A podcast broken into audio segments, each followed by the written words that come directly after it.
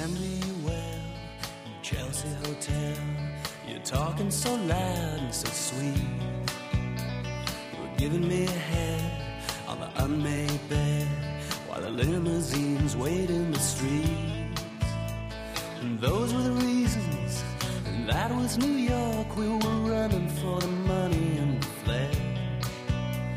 And that was called love for the workers in song, probably still is for those of them left. And then you got away, now didn't you, babe? You just turned your back on the crowd. Yeah, you got away, I never once heard you say, I need you, I don't need you, I need you, I don't need you. And all of that jiving around. I remember you well, Chelsea Hotel. You're famous, your heart was a legend. You told me again that you preferred a handsome man, but for me you would make an exception, and clenching your fists for the ones like us. Chelsea Hotel. Det var her Leonard Cohen skrev sin hyldest til Janis Joplin, som boede fast på hotellet, og som han havde en kortvarig kærlighedsaffære med. Det var her forsangeren i Sex Pistols, Sid Vicious, efter sigende en høflig ung mand, der plejede at kaste op på scenen, dræbte sin kæreste Nancy på værelse hundrede, og et års tid efter tog livet af sig selv samme sted. Det var her Joni Mitchell blev inspireret til at skrive Chelsea Morning, den sang, der fik U S A's præsident Bill Clinton og hans kone Hillary til at kalde deres datter Chelsea. Og det var her Bob Dylan boede, da han skrev sin smukkeste ballade, Sad-Eyed Lady of the Lowlands. Frank Zappa boede på Chelsea, når han var i New York, med sine Mothers of Invention, og Jefferson Airplane, The Band, Pink Floyd og Johnny Winter. De boede her alle sammen. På Chelsea Hotel i treogtyvende gade vest i New York. Da den tolv etager høje viktorianske ejendom i rødsten og med tunge, blomsterornamenterede støbejernsbalkoner hen over facaden, blev opført i atten fireogfirs, var den tænkt som privatbolig for rige New Yorkere i det dengang mondæne kvarter. Men allerede i nitten nul fem blev bygningen omdannet til Chelsea Hotel. Min egen tilknytning til hotellet begyndte i nitten fireogtres, sommeren efter at Kennedy var blevet skudt. Det havde været et varmere år end nogensinde før. Kriminaliteten bredte sig. Og om natten, mens en million klimaanlæg brølede, blev der begået mord tæt ved den lille lejlighed, jeg havde fundet på York Avenue, ikke ret langt fra den taktfaste hornmusik i de tyske caféer og restauranter på seksogfirs tyvende gade. Mordofrene var to unge kvinder, og drabsmetoden havde været specielt brutal. Kort tid efter blev jeg offer for tyveri. Indbrudstyven kom, mens jeg sov, og bortførte min håndtaske, indeholdende tre hundrede dollars, som jeg havde sparet op til et ophold på McDowell-kolonien i New Hampshire, hvor jeg håbede på at skrive en roman. Der kom nogle opdagere. Dobbeltmordet stod stadig frisk i min erindring, og jeg var en forholdsvis ung kvinde. Det var heldigt, de ikke vågnede, sagde den ene. Jeg lånte nogle flere penge og tog til New Hampshire en måned, men tanken om at vende tilbage til lejligheden fyldte mig med rædsel. Det var nætterne selvfølgelig. Et fuldtidsjob fik dagene til at gå. Og så travlt det end havde, blev det mig klart, at det var på tide at flytte. Problemet var bare hvorhen. Det var svært at finde lejligheder i min prisklasse. Jeg drøftede det med venner. En af dem var maler. Vi spacerede hen ad treogtyvende gade og spiste isvafler. Heden var ved at tage livet af os. Det dybe brøl fra et skib nåede os gennem trafikkens lyde. Tre gader væk var Hudsonfloden ved at hjælpe en stor damper til kaj. Himlen så udslidt ud. Skyer eller en solnedgang ville have pyntet på den. Vi kom forbi en bred glasdør under en stribet baldaki. På skiltet over døren stod der Chelsea Hotel. Maleren stoppede op. Hvorfor ikke prøve The Chelsea? Han kendte mennesker, der boede der. Det var et skørt hotel, sagdes det, men rart. Vi læste messingplaketterne ved indgangsdøren, der sang tidligere beboeres pris. James T. Farrell, Dylan Thomas, Brendan Biehn, Thomas Wolfe. Jeg genoplevede min ungdoms ærefrygt. Umuligt, sagde jeg til mig selv. Der ville være uoverkommeligt dyrt at bo. Mine venner ivrede for, at jeg skulle prøve.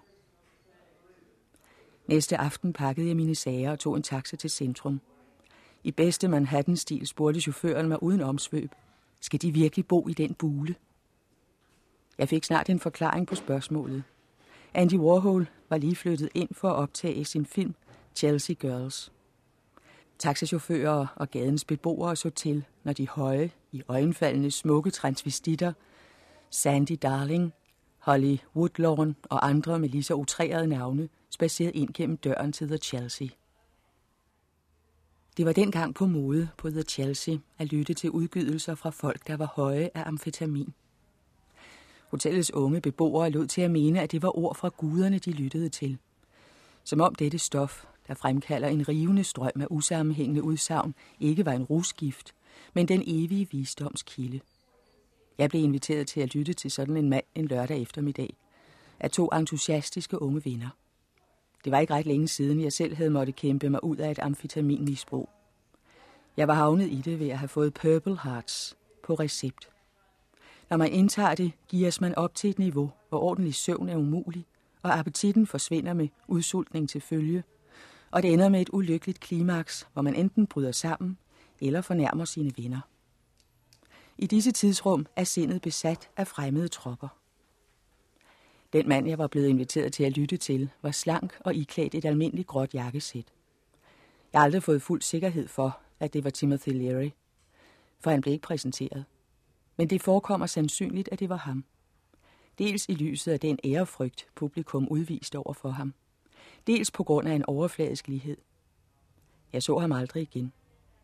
Allen Ginsberg derimod boede på The Chelsea og var tit at træffe der. Der kom stadig musikere, alenvis af opfindsomme navne. Iggy Pop and the Stooges, Moby Grape og Mink Tattoo, The Electric Flag, The Loving Spoonful. Med dem fulgte de små groupies. De sad ved de hårfager kunstneres fødder, fyldte op i lobbyen eller stod og hang ved hotellets dør. Stanley Bart havde udskiftet de oprindelige tunge møbler med bænke betrukket med sort og rød vinyl. Og det var uundgåeligt, at de var fyldt op af mennesker, der henlå som døde med hænderne foldet over en påskelilje. Gennem The Chrome Circus, en af tidens rockgrupper, lærte jeg også marihuana at kende. De havde det med op til mig en dag, og insisterede på, at jeg skulle prøve det. The Chrome Circus forsikrede mig om, at det ville være en radikal oplevelse at ryge mig skæv og lytte til maler i hovedtelefonerne. Jeg sugede og inhalerede, og pludselig blev verden til et helt absurd sted. Bekymringerne forsvandt. Jeg satte mig ned på det slidte Chelsea-tæppe, som blev til den sydafrikanske vælt med tredive centimeter højt græs, der svajede i vinden. Jeg lå, og alle lå sammen med mig. Det var en herlig oplevelse. Men mine senere oplevelser med dette stof har aldrig kunnet stå mål med den første. Måske har jeg ikke røget med tilstrækkelig iver. Men jeg har aldrig afslået en joint, der gik fra hånd til hånd som en fredspibe. Jeg har opfattet det som en form for etikette. Desuden kan jeg godt lide at være behageligt skæv og sidde og betragte smedejernsarbejdet på Chelseas trappe, hvor mønstret bliver til en lang række dansende mannequiner, der hver især balancerer på en uendelig graciøs store tå. Hippietiden var gradvis ved at forandre sig. En høj ung digter, som jeg holdt af, drog ud for at kæmpe for Che Guevara og vendte aldrig tilbage. Aktivister anbragte bomber. Malcolm X trådte frem. Sorte pantere gik på rov. Angela Davis var en heltinde, og hendes søster flyttede hen på The Chelsea. Vi vidste besked om det, og de af os, der var interesserede, sad og snakkede med hende om aftenen. I hovedsagen fortsatte vores almindelige liv, hvis noget, der var almindeligt her. Der flyttede en børsmægler ind i det, der tidligere havde været Thomas Wolfes spisestue, som han overtog efter en særmand, der havde for vane at efterlade dukker uden hoveder rundt omkring. Man kunne finde disse halshuggede kroppe på taget, hvor de lå og fyldte makabert op på Tar Beach. Samme mand havde en videooptagelse af et barns fødsel og indbød mig til at se den. Jeg havde ikke ventet, hvad jeg fik at se, men det ville have gjort større indtryk på mig, hvis det ikke havde været for noget afvigeragtigt i mandens væsen. Børsmæling virkede sundt i sammenligning. I tresserne fandtes der stadig atlanterhavsdampere, og tit og ofte tog vi beruset afsked med venner, der skulle til Europa. Så forsvandt alle disse ting, lidt efter lidt. Det var adskillige epoker, der var ved at rinde ud.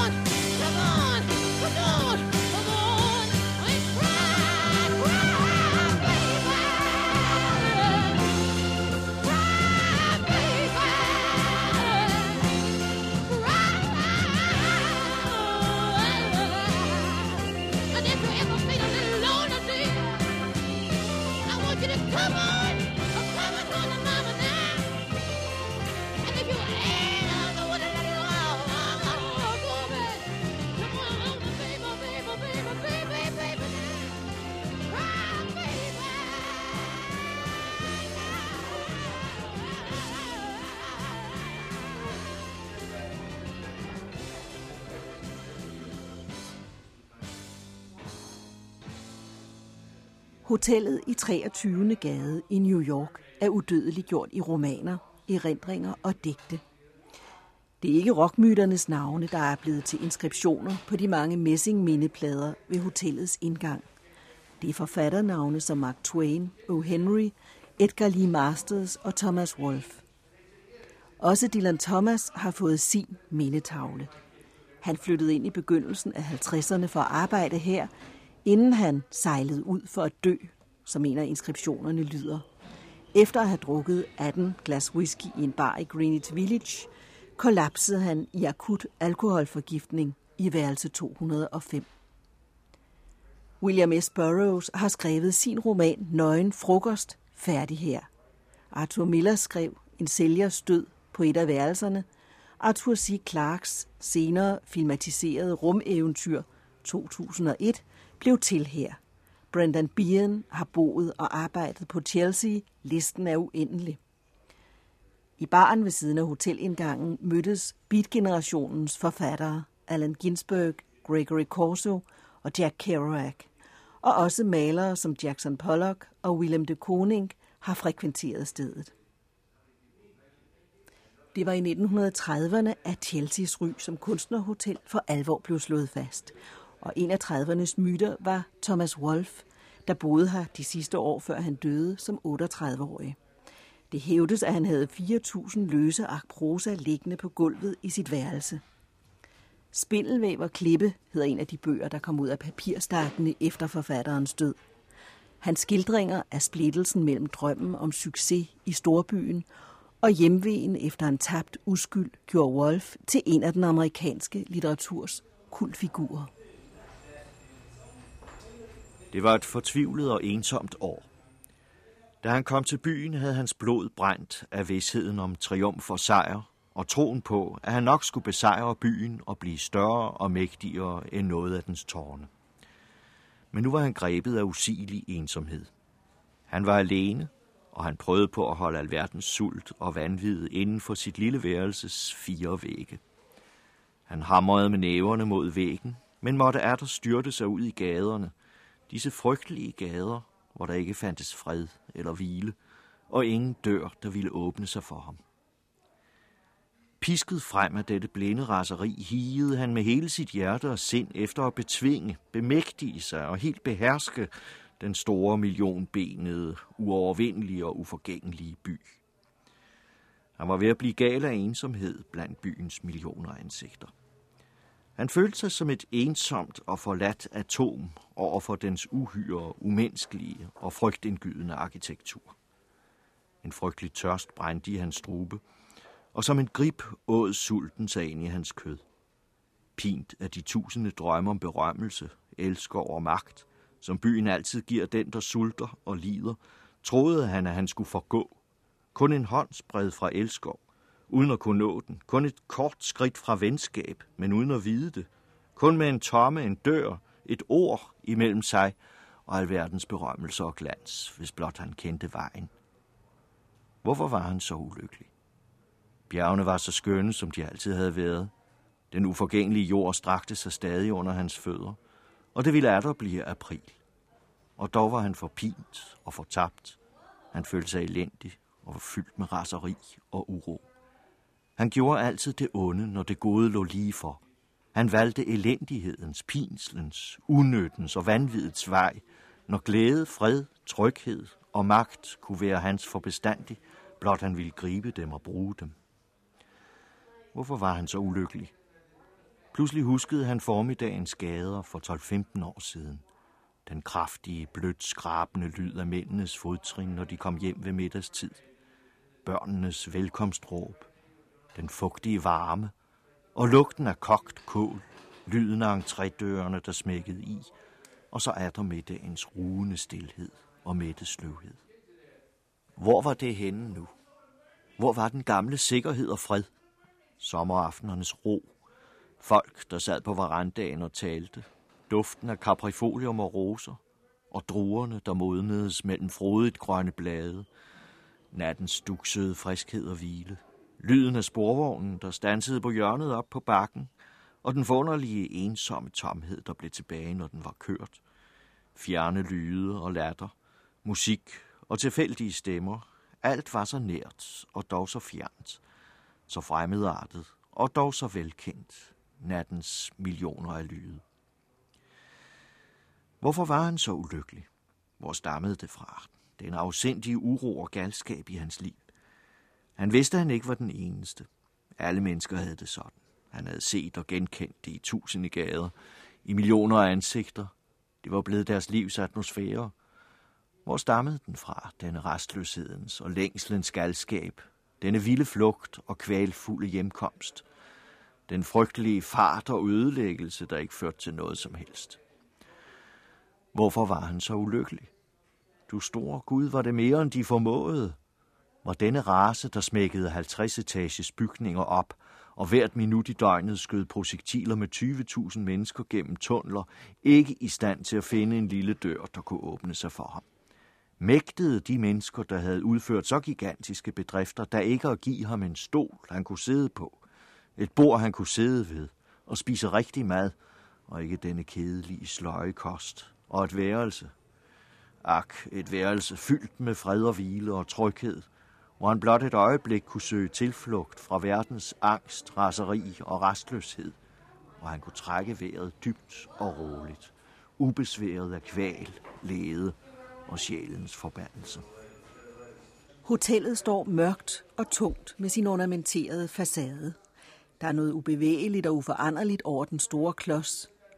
Og når man har forladt den meddelsomme indgang med mindepladernes mange henvisninger til de mytologiske skikkelser, der stadig kaster glans over den lidt ramponerede bygning og går ind i den lettere, lufslidte lobby, der lige nu er tom, bortset fra en herre, der sidder i tavs venten i en af de umagelige lænestole, og en hund, der ligger foran receptionen og måske hører til stedet, er det svært at få øje på den tiltrækningskraft, stedet må have udøvet, og måske stadig udøver. Yeah, well, not just writers, uh, songwriters, authors. Mark Twain lived here, Dylan Thomas, Thomas Wolfe, of course. Uh, Virgil Thompson, a very famous American composer, lived here.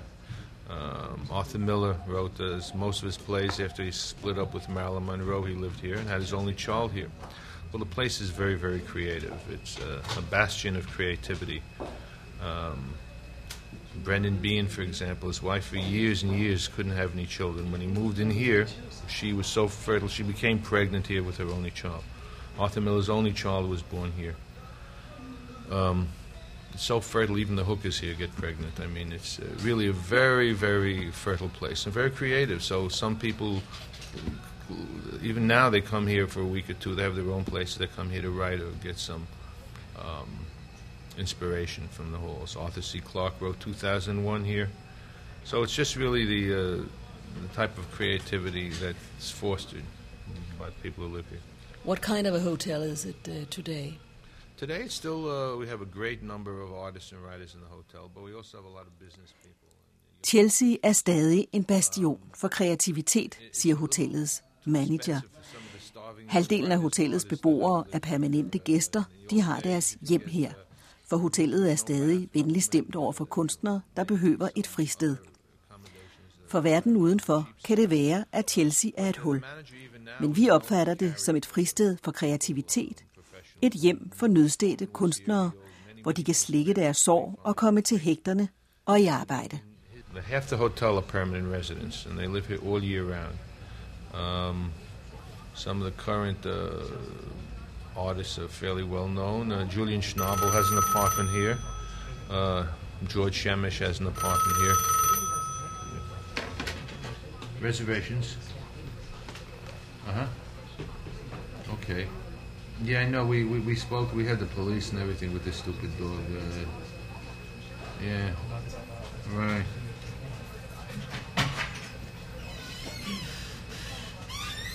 Okay, Bobby. That's all. Front desk. Yeah, what? Okay. Oh, I don't know. She had so many things to do today. I don't know where she is. You gonna be home for dinner? Oh, that's right. You still have your last class. I thought you finished it. All right. So I'll see you at home tonight. Okay, bye-bye. Patti Smith lived here. Uh, uh, we have now uh, Patti Smith lived here. Uh, Herbert Honke still lives here and lived here, of course. And uh, we have uh, permanent resident Bertolt Brecht. Uh, Stefan Brecht's son lives here. And a lot of... Uh, artists' children living here. Arthur Miller's daughter, Rebecca Miller, came back after many years, took an apartment here. Uh, Peter Brook's son... Uh, um, har ingen synlig begejstring for fornyelse og moderniseringer. Og i receptionen er der intet elektronisk udstyr, ingen computere. Et karakteristisk træk ved stedet er uforanderligheden.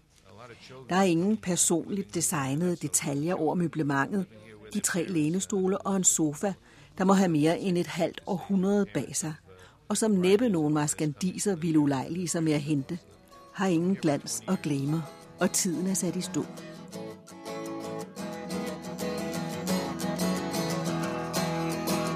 Woke up, it was a Chelsea morning, and the first thing that I heard was a song outside my window, and the traffic wrote the words. It came a-ringing up like Christmas bells, and wrapping up like pipes and drums. Oh, won't you stay? We'll put on the day, and we'll wear it till the night comes.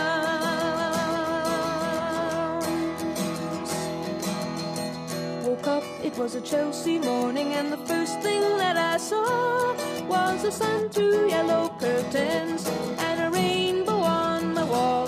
The red, green, and gold to welcome you, crimson crystal beads to beckon. Oh, won't you stay? We'll put on the day. There's a sun show every second.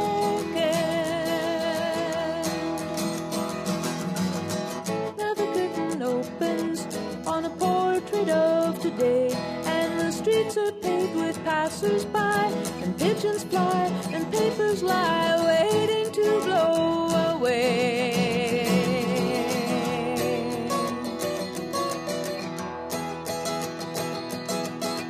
Woke up, it was a Chelsea morning, and the first thing that I knew, there was milk and toast and honey, and a bowl of oranges too. And the sun poured in like butterscotch and stuck to all my senses. Oh, won't you stay? We'll put on the date, and we'll talk in present tenses. When the curtain closes and the rainbow runs away, I will bring you incense hours by night, by candlelight, by jewelry.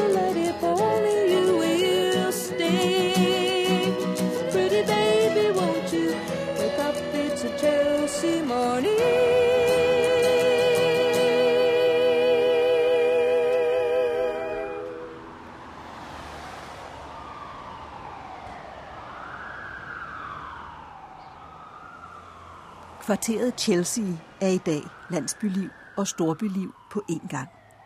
Peter Madsen har boet i Chelsea i et års tid, i nittende gade mellem ottende og niende Avenue, en gade, der består af rækkehuse. Størstedelen af husene er bygget i midten af forrige århundrede og nogle årtier frem. Det ligner ikke umiddelbart et New York-kvarter. Øh, dengang, der var det øh, bygninger, der var det etfamilieshuse typisk set. Øh, men øh, eftersom øh, området så havde sine forskellige fluktuationer, det gik op og ned med øh, økonomien, så blev en del af de der huse delt op i øh, enkelt etagelejligheder, ikke?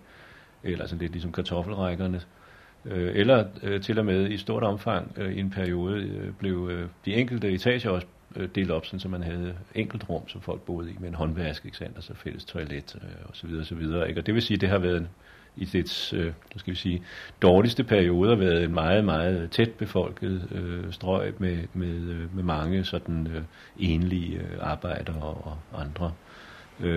Det, der så er sket med, med det område der, øh, også med den gade, det er så, at, øh, at øh, siden tresserne, tror jeg, man faktisk må sige, ikke? men, men øh, i stigende grad ikke, er, der, er det blevet øh, attraktivt at flytte dertil, øh, fordi huslejerne og huspriserne er relativt lavere end, end Greenwich Village, som, som ligger lige syd for.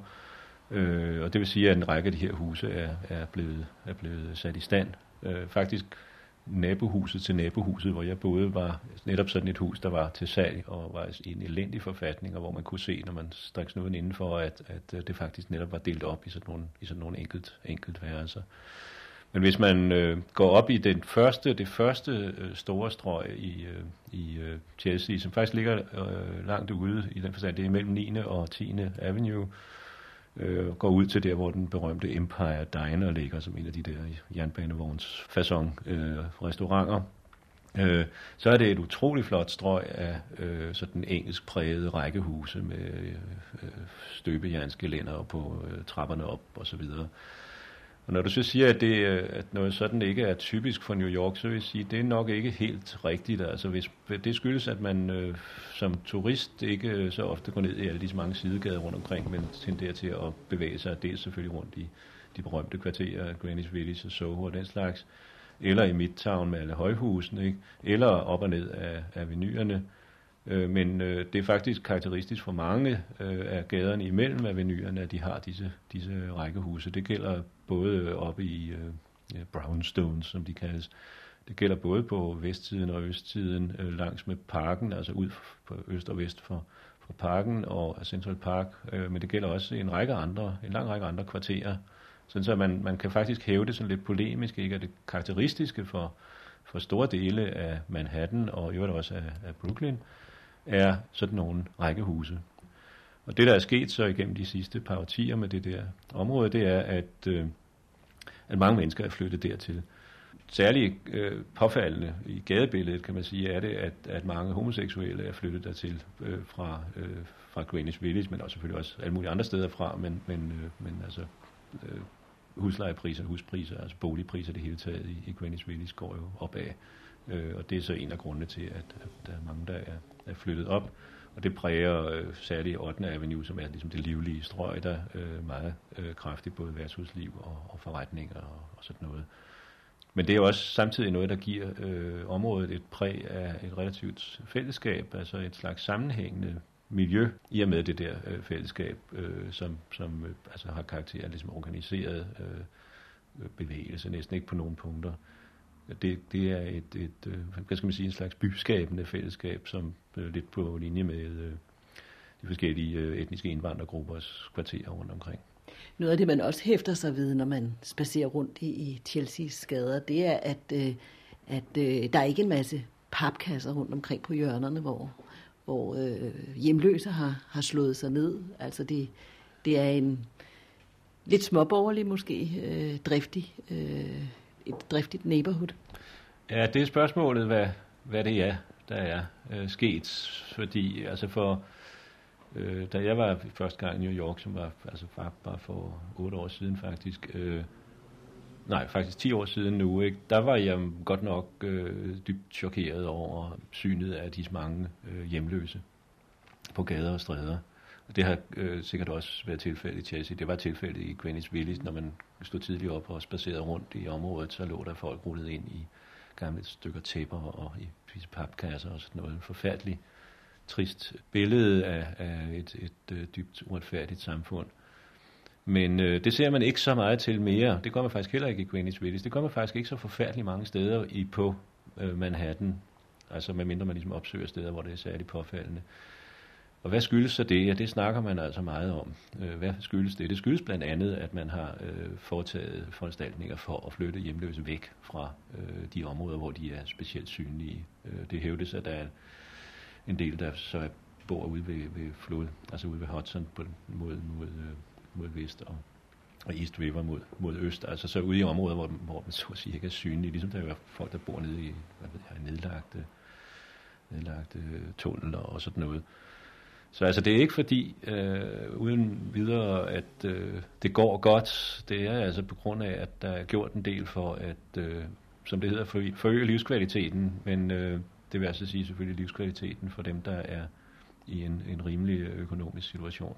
Øh, Men så lige det der område, altså det er et, et, et, et sådan livligt og energisk område, og man må sige, at det, at der er så mange mennesker på gaden, gør jo også, at man ikke øh, bemærker så meget af de hjemløse, der rent faktisk er der, og går rundt og samler, ja, om de er hjemløse skal jeg ikke kunne sige, men der er altså folk, der går rundt og samler flasker og øh, Coca-Cola-dåser og bringer dem hen til supermarkedet, der får fem cents for dem, ikke? Altså ligesom øh, klunserne øh, i Le Chiffonier i øh, Paris i forrige århundrede. Det er sådan lidt et, et, et, tilsvarende, et tilsvarende fænomen, vi ser, øh, ser i New York. De er sikkert hjemløse, mange af dem. Nogle har måske et eller andet usselt sted, de øh, kan overnatte under tag, men... Øh, Men det er altså en, en, en fattigdomsøkonomi, som er, er meget påfaldende, hvis man først bliver opmærksom på det. Men et, et, et område som Chelsea, er det, er det så et område, som er under en stadig, stadig forandring? Altså folk flytter, flytter meget øh, i New York, og øh, nu nævnte du, at, øh, at en gruppe af homoseksuelle er ved at, er ved at rykke ind i, i Chelsea fra Greenwich Village? Ja, altså hvis man ser historisk på det, har det jo ligesom, ligesom må man sige, Manhattan i påfaldende grad været præget af, af meget store omskiftelser. Altså det området blev bebygget i, i forrige århundrede, ikke fra, særligt fra midten af forrige århundrede og, og frem efter, og var i stort omfang præget af, af emigranter. Altså ikke lige umiddelbart, men længere fremme var de præget af emigranter. Det var et område, der var øh, meget tæt befolket. Omkring nitten hundrede, siger den store encyklopædi over New York, øh, der var der, som kom her sidste år, der var der øh, femogfirs tusind indbyggere i det her, i det her område. Det kan man så, skal man jo have nogle sammenligninger for at mene, om det er tæt befolket eller ej, men man kan sammenligne det med, nitten hundrede, nej, med nitten halvfems, ikke sandt? Altså cirka hundrede år efter, der var der øh, enogfyrre, der siger de, der er enogfyrre tusind beboere. Det vil sige, at altså, der er sket en halvering af antallet af, af indbyggere. De etniske grupper har, har blandt andet været grækere, sjovt nok. Omkring nitten halvtreds, øh, siger den samme øh, encyklopædi, der var den, den græske øh, gruppe den største blandt de, øh, blandt de hvide i, øh, i det der område. De befattede sig blandt andet med pelshandel og sjovt nok. Altså den slags etnisk præg har der været. Hvis man går ned i øh, den sydlige del af Chelsea, altså omkring øh, ned mod fjortende gade, som er grænsen imellem øh, Greenwich Village og Chelsea, så er det, er det stærkt latinsk præget, altså latinske kirker og øh, restauranter og sådan noget, og det er altså et, et ret stærkt præg af. Man kan også henvise til et, et andet aspekt af, af den historiske udvikling i området. Det var en tid lang, omkring århundredeskiftet og sådan noget, der var det et, et forlystelsescentrum, der var øh, opera og teater og den slags ting, og det var faktisk også blandt andet der, at den tidlige filmindustri Øh, udvikle sig, ligesom i Valby med Nordisk Film i, i København. Ikke? Det her så senere flyttet nordpå, som bekendt, ikke? Øh, op imod Times Square-området og toogfyrretyvende gade og sådan noget. Men dengang, der var det altså det, der var, der, der var det, centrale, det centrale område for, for den slags aktiviteter. Ude mod øh, Hudsonfloden, Øh, der løb øh, Atlanterhavsfærgerne ind, og øh, Cunard Line og andet lignende. Det var der, øh, de overlevende fra Titanics forlis øh, ankom. Det er også sådan, at øh, en øh, vis øh, koncentration af sådan avantgarde kunstneriske aktiviteter har fundet sted, sted der. I øh, hen faktisk i nittende gade, et par øh, blokke, altså karréer længere øh, ude mod øh, vest, ved mellem tiende og ellevte Avenue, ligger The Kitchen, som er øh, igennem et, mere end tyve år har været et øh, sådan centralt sted for forskellige typer af, øh, af avantgarde aktiviteter. Laurie Anderson har haft udgangspunkt der, for eksempel Cindy Sherman, øh, fotografen, øh, har haft udgangspunkt der, og flere andre øh, tilsvarende. Og det er stadigvæk et, et sted, der tiltrækker den type af aktiviteter. Længere oppe i, i øh, toogtyvende gade, øh, det vil sige ved, op mod grænsen af, af det centrale Chelsea, øh, og over også imellem tiende og ellevte gade, er der ved at udvikle sig et øh, galleriområde, som nogen optimistisk øh, mener vil blive sådan en slags nyt øh, Soho-agtigt område.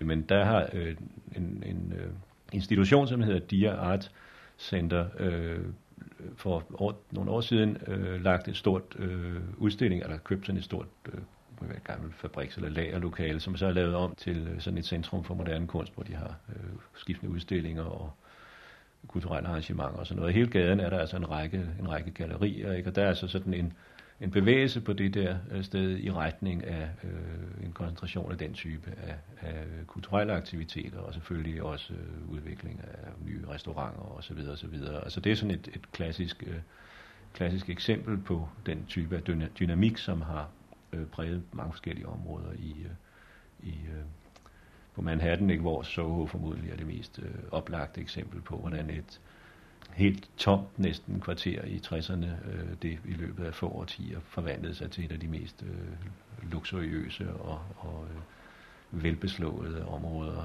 øh, på egnen.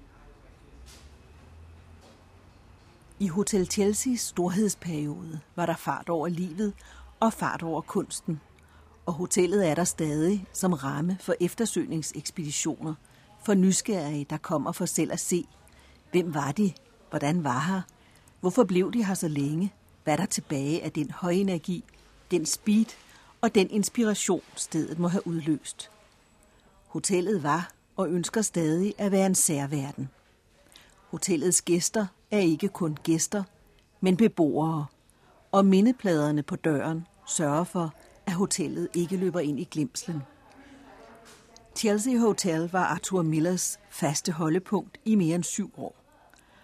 Og i sine erindringer, tidens krumning, kaster han et nøgternt tilbageblik på beat-generationens endeløse Chelsea-party, hvor ingen rigtig vidste, hvad det var, der blev fejret. Jeg følte mig hjemme næsten med det samme, og slappede af i hotellets atmosfære, der var mættet af stødt forfald. Det hørte ikke til i Amerika. Det havde ingen støvsuger, ingen regler, ingen smag, ingen skam. Virgil Thompson, som på det tidspunkt var et beroligende tegn på intelligent liv, serverede drinks i sine værelser med egetræspaneler på niende sal, hvor der skulle have været udsigt til Fifth Avenue, og hans bryg fik has på mig og Inge en uforglemmelig aften. Lidt længere hen ad gangen boede en anden komponist, George Kleinsinger, der pirrede sine damebekendtskaber ved at skræmme dem med sin samling af pythonslanger, sydamerikanske firben og skildpadder, der plejede at lægge drømmetiden bort i deres slimede glasbuer, der gik fra gulv til loft. En næsten to en halv meter høj præst, der var blevet fradømt kjole og krave, sad og ventede tålmodigt på, at vejret skulle blive så koldt og ækelt, at han fik tilstrækkeligt mange kunder, som han skulle give den sidste olie, til at han blev i stand til at betale huslejen.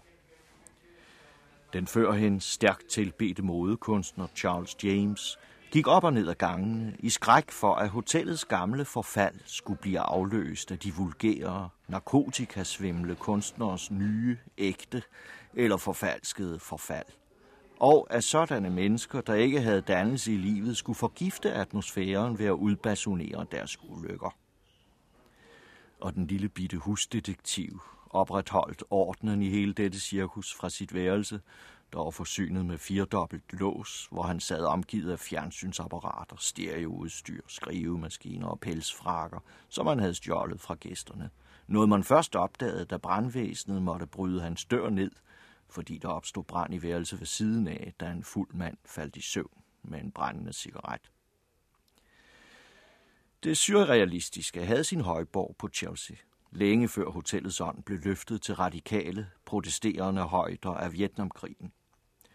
Når jeg skulle ned til morgenmad i den gamle automatcafé ved hjørnet af twenty-third og seventh, skrævede jeg forsigtigt hen over blodige spritter, der lå og bredte sig på fortovet, og fik et stykke vinerbrød sammen med Arthur Clarke, som boede halvdelen af året i Sri Lanka, som han kaldte verdens have, og den anden halvdel på Chelsea, der var dens kompostbunke, hvis næring imidlertid langt fra var spildt på hotellets opfindsomme beboere. Mens vi sad omgivet af posekvinder, der slubrende holdt kaffen op til deres brækkede næser, og natarbejdere, der sad med øjnene klistret til væddeløbsskemaerne, betroede Clark mig ophidset af en enorm forøgelse af forurening med kulsveilte, ifølge de nyeste beregninger truede med at udslette verden meget hurtigere, end man før havde troet. I atmosfæren i automatcaféen virkede den slags nyheder helt logiske. Trods alle sine irritationsmomenter, det århundrede gamle støv i gardiner og tæpper, de rustne vandrør, de lækkende køleskabe og luftkølingsapparater, man hele tiden skulle hælde kander af vand i, var der noget helbredende ved den tilfældigt sammenkastede ruindynge, der hed Chelsea Hotel. Og den mindede mig om William Saroyans ægte amerikanske sætning, der bliver ytret af en araber på et værtshus. En sætning, der var blevet fuldstændig glemt af tressernes revolutionære, som havde travlt med at opfinde et nyt ikke-samfund, hvor erindringer om alt, hvad der var gået forud, skulle gøres ulovligt. Intet grundlag hele vejen igennem. Med sin armenske interesse for elskværdigt kaos, havde Saroyan lugtet sig frem til fremtiden helt tilbage i fyrrerne, og havde forklædt som en lille, ukultiveret komiker udråbt det ægte amerikanske optimistiske roderi som modstykke til den sygelige europæiske variant. Jeg så, hvordan den nye tidsalder, tresserne, kom vaklende ind på Chelsea Hotel med sine unge blodskudte øjne for at gøre et par forsøg på at være med i dansen og majstangen, men det nyttede ikke. For mig at se, var det alt sammen selvbetragtende forkælelse, og aldeles ikke frigørelse. Det galt også beatnikkerne, der så ud som om de øvede sig på den tabte generations sidste støn. For indtil Vietnamkrigen begyndte at myrde dem, syntes der ikke at være grundlag for deres klage. Jeg betragtede brugen af narkotika som ren ødelæggelse, og ikke som en samfundsprotest. En bedrøvelig fornøjelse, der ikke ville føje en eneste mursten til den nye kirke, hvis fravær de sang sørgesange over. De vandt respekt med deres angreb på seksuel snærpethed. Men ellers deltog de i den selvødelæggelse, jeg så alle vejen omkring mig, ikke mindst i mig selv og min tilværelse. Amerikas uofficielle religion var selvødelæggelse, både politisk og personlig. Og jeg tilbragte min tid på Chelsea med et forsøg på at finde frem til det præcise paradoks, der kunne holde et skuespil om temaet på plads. Det var ikke kun Marilyn, jeg spekulerede på. I begyndelsen af halvtredserne havde jeg siddet i et af det samme hotels høje, grå værelser og forsøgt at lodde Dylan Thomas, der systematisk var ved at bane sig vej ud af tilværelsen. En ung mand, der ville have været så sund som en gris efter en uges afholdenhed.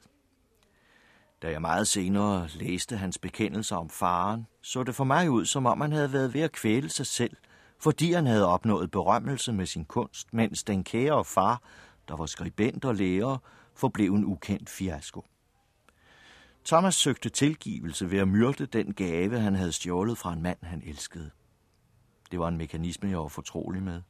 Kampen for at bekæmpe skyldfølelsen ved en succes, som ens far ikke havde nyt. Fadermordet meldte sig som en mulighed. Spørgsmålet var, hvordan man skulle leve med det. Eller lade være. Senere hen kom der en til for at dø i Chelsea. Den oprindelige Borstal-dreng, Brendan Byrne, der var nær enden, og som bad mig komme hen på det værelse, hvor Catherine Dunham havde indlogeret ham, så jeg kunne hjælpe ham med at klare sig ugen ud. Han sad med sit våde hår tværet tilfældigt ud over hovedet, med ophornet ansigt, og han læspede ud gennem brækkede tænder, samtidig med at han lå og spiste pølser og spejlæg. Og sorte dansere kom og gik uden at vide, hvordan de skulle hjælpe ham, eller overhovedet prøve at gøre det på en nænsom måde. Og han sagde med sin evige, nervøse kluglatter, jeg er egentlig slet ikke skuespilforfatter, forstår du. Og det må du jo kunne forstå. Jeg er ekspert i at snakke. Jeg har et værelse ovenpå, hvor jeg sidder og snakker en bog sammen til en sekretær, som udgiverne forfølger mig med. Jeg er færdig med det meste af den, og håber, de vil tømme en tegnebog ud over hovedet på mig en gang til. Men jeg vil bare lige sige goddag til dig, Arthur. Ja, goddag og farvel. Det var tydeligt nok. Han var på vej ud. Han plejede at stille sig op på fortovet udenfor, og mens han brækkede sig, så det dryppede ned på hans slips, fortalte han vittigheder og historier, og sang et par viser og bladede sig gennem en udgave af New York Post, for at se, om han var i Leonard Lyons daglige artikel igen den dag. En journalist, der havde taget ham til sig nu, da han skulle til at levere dem historien om den inspirerende digters død. Der var så mange måder, man kunne hjælpe det med at slå en ihjel på. Og den sikreste var at skyde skylden på systemet, eller på en anden. Selv hvis det skulle være sandt, vågede man ikke at tro, man havde skyld selv. Eller man kunne slutlig antage offerets rolle og dø i for ung en alder. Mysteriet under Amerikas skønne himmel var, hvilken rolle man spillede i sin egen ødelæggelse. Der var mænd, der frygtede den succes, de havde vundet sig, og fandt den eneste udvej, der var til at blive fri for den. Charlie Jackson, et skaldet hittebarn, plejede at hilse en med sit medfølende smil, når man gik igennem foyeren. Det var allerede længe siden, at forspildte dage havde givet ham en kortvarig udsigt fra toppen af bølgen. Han drak ikke mere og forsøgte åbenbart at holde sig på den lige vej, indtil den blev så forfærdeligt lige, at han gik ud til siden og sank hen i en evigt befriende søvn i en seng på Chelsea Hotel med en pilleflaske ved siden af sig. Han var lutter venlighed, undtagen mod sig selv. Der blev noteret andre tab under det aldrig stillende gilde, som Chelsea opretholdt for at fejre noget, ingen vidste, hvad var. I foyeren stod der engang en vred, ung kvinde, og udleverede kopier af en erklæring med beskrivelse af sin plan om at skyde en mand. Ikke nogen bestemt, bare en af det køn, der havde forfulgt hende og ødelagt hendes liv. Folk tog imod løbesedlerne og begyndte derpå at snakke hyggeligt med hende. Jeg hørte en mand kritisere hendes grammatik. Jeg sagde til direktionen, at hun ville slå en eller anden ihjel, og at der måske skulle gøres noget ved det, før hun eksploderede. Men det så ud til, at hun var en af gæsterne ved gildet, så man kunne ikke være for hård ved hende. En dag fandt hun Andy Warhol og skød ham, så vidt jeg ved, i skridtet. Festen døde lidt hen, men så begyndte den at tage fart igen.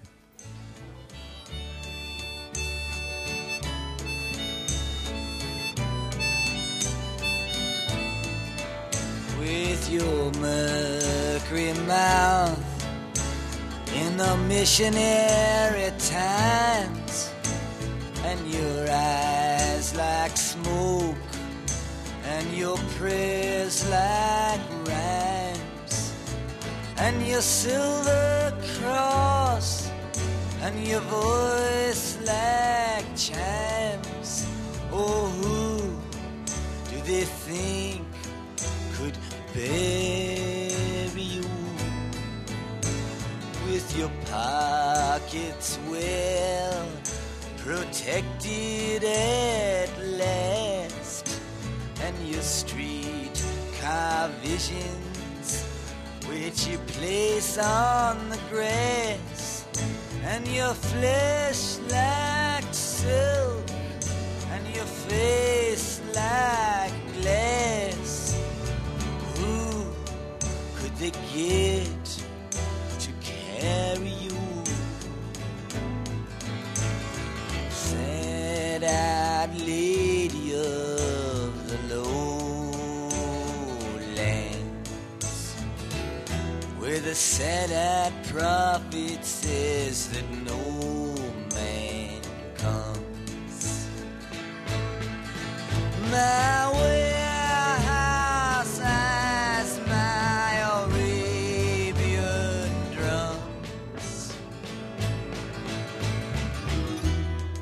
Should I put them by your gate?